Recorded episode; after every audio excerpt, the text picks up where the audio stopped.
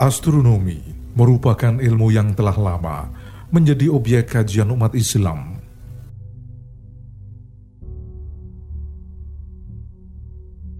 Melalui kajian astronomi, umat Islam mampu mengurai misteri benda-benda langit dan memberi sumbangan berharga bagi dunia ilmu pengetahuan. Itu yang menyebabkan banyak astronom Muslim menyumbangkan pemikirannya dalam karya yang dibukukan.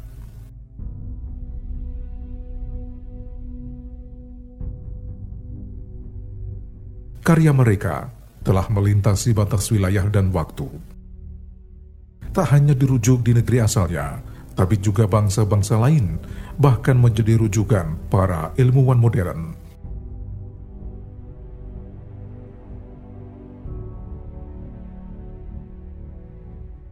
Salah satu astronom Muslim yang berhasil menorehkan prestasi gemilang adalah Abdul Abbas Ahmad Ibnu Muhammad Ibnu Khatir Al-Farghani.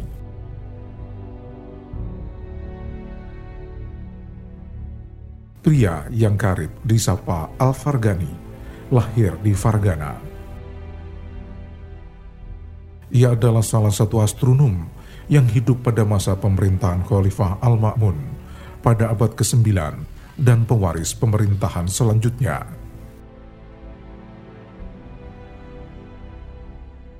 Pada masa itu, pemerintah memberikan dukungan bagi berkembangnya ilmu pengetahuan dan teknologi, termasuk kajian astronomi.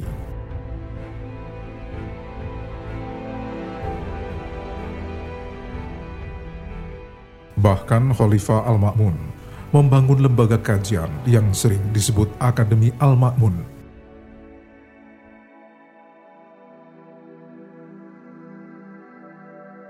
Al-Farghani adalah salah satu ilmuwan yang direkrut dan bergabung dalam akademi termasyhur di era keemasan Islam itu.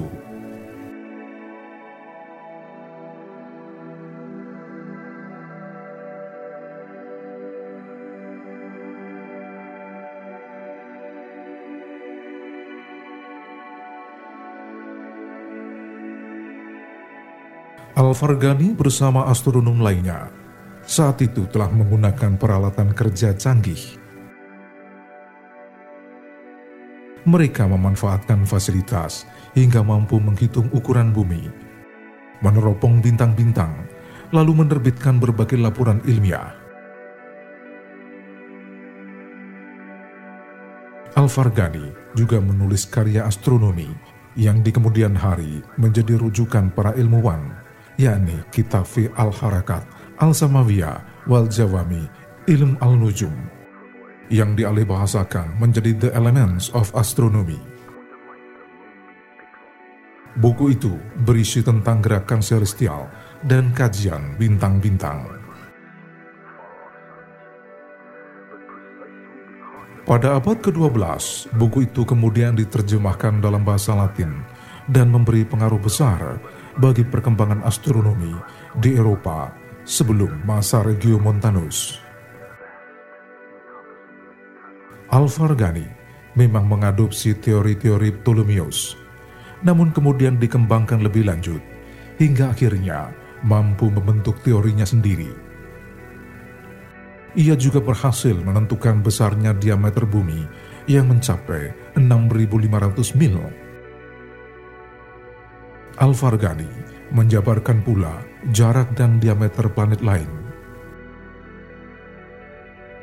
Upaya itu merupakan pencapaian yang sangat luar biasa.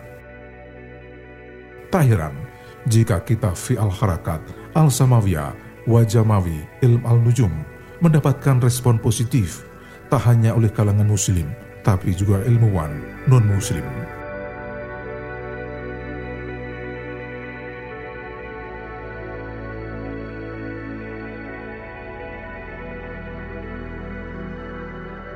Dunia Barat mengenal nama dan karya Al-Farghani karena kitabnya banyak diterjemahkan. Salah satunya ditulis John Seville tahun 1135.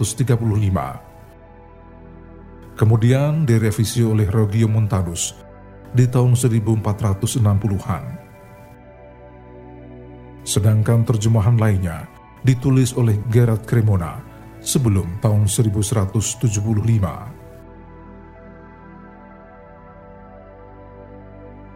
Karya selanjutnya disusun oleh Dante yang dilengkapi oleh pemahaman dirinya tentang astronomi. Ia masukkan karyanya La Vita Nova. Seorang ilmuwan Yahudi, Jacob Anatoli, juga menerjemahkan kitab karya Al-Farghani ke dalam bahasa Yahudi. Lalu, buku yang sama juga muncul dalam versi Latin di tahun 1590. Tahun 1669, Jacob Golius menerbitkan teks Latin yang baru. Bersamaan dengan terbitnya karya-karya itu, banyak ringkasan buku Al-Farghani yang beredar di kalangan saintis dan memberikan kontribusi bagi perkembangan pemikiran Al-Farghani di Eropa.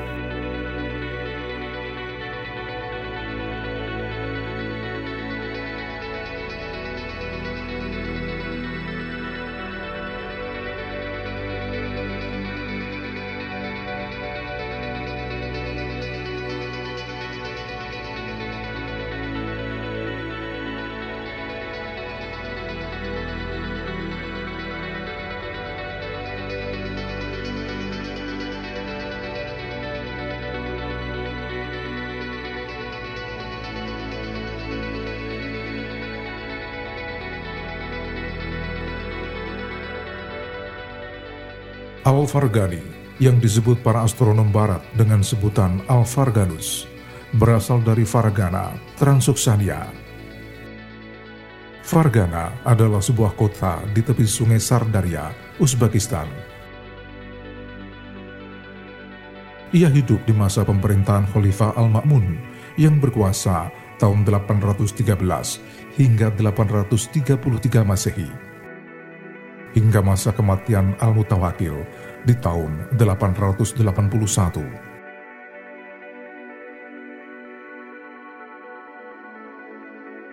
Al-Farghani sangat beruntung hidup di dua masa itu, karena kekhalifahan memberi dukungan penuh bagi perkembangan ilmu pengetahuan dan teknologi.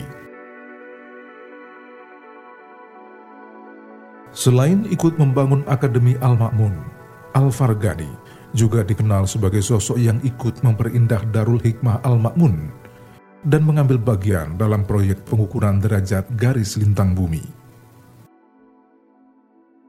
Ia berhasil menjabarkan jarak dan diameter beberapa planet.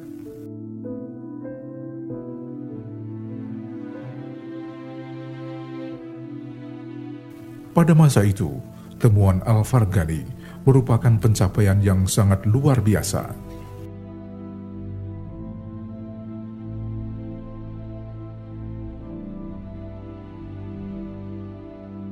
Tak hanya aktif di bidang astronomi, Al-Farghani juga meneliti bidang ilmu yang lain, misalnya teknik. Seorang ilmuwan bernama Ibnu Tughribirdi menjelaskan, Al-Farghani pernah ikut melakukan pengawasan pada proyek pembangunan grid Nilometer di Kairulama tahun 861.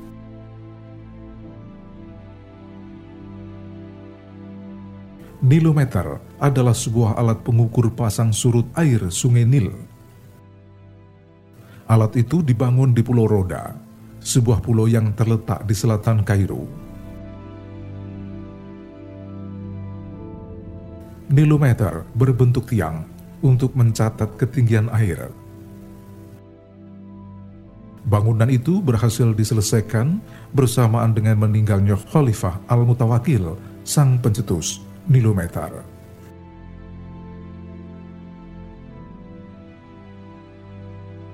Al-Farghani juga pernah ditugaskan melakukan pengawasan pada sebuah proyek penggalian kanal di kota baru, Al Ja'fariya, yang terletak berdekatan dengan Samaran di daerah Tigris.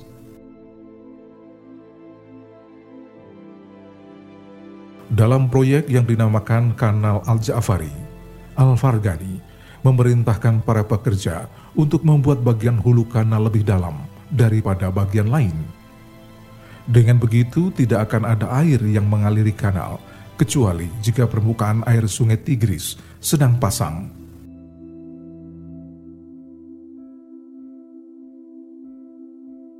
Perintah Al-Farghani sempat membuat sang khalifah marah. Namun hitungan Al-Farghani kemudian dibenarkan oleh seorang pakar teknik yang sangat berpengaruh pada saat itu, yakni Sin bin Ali. Akhirnya sang khalifah bersedia menerima ide itu.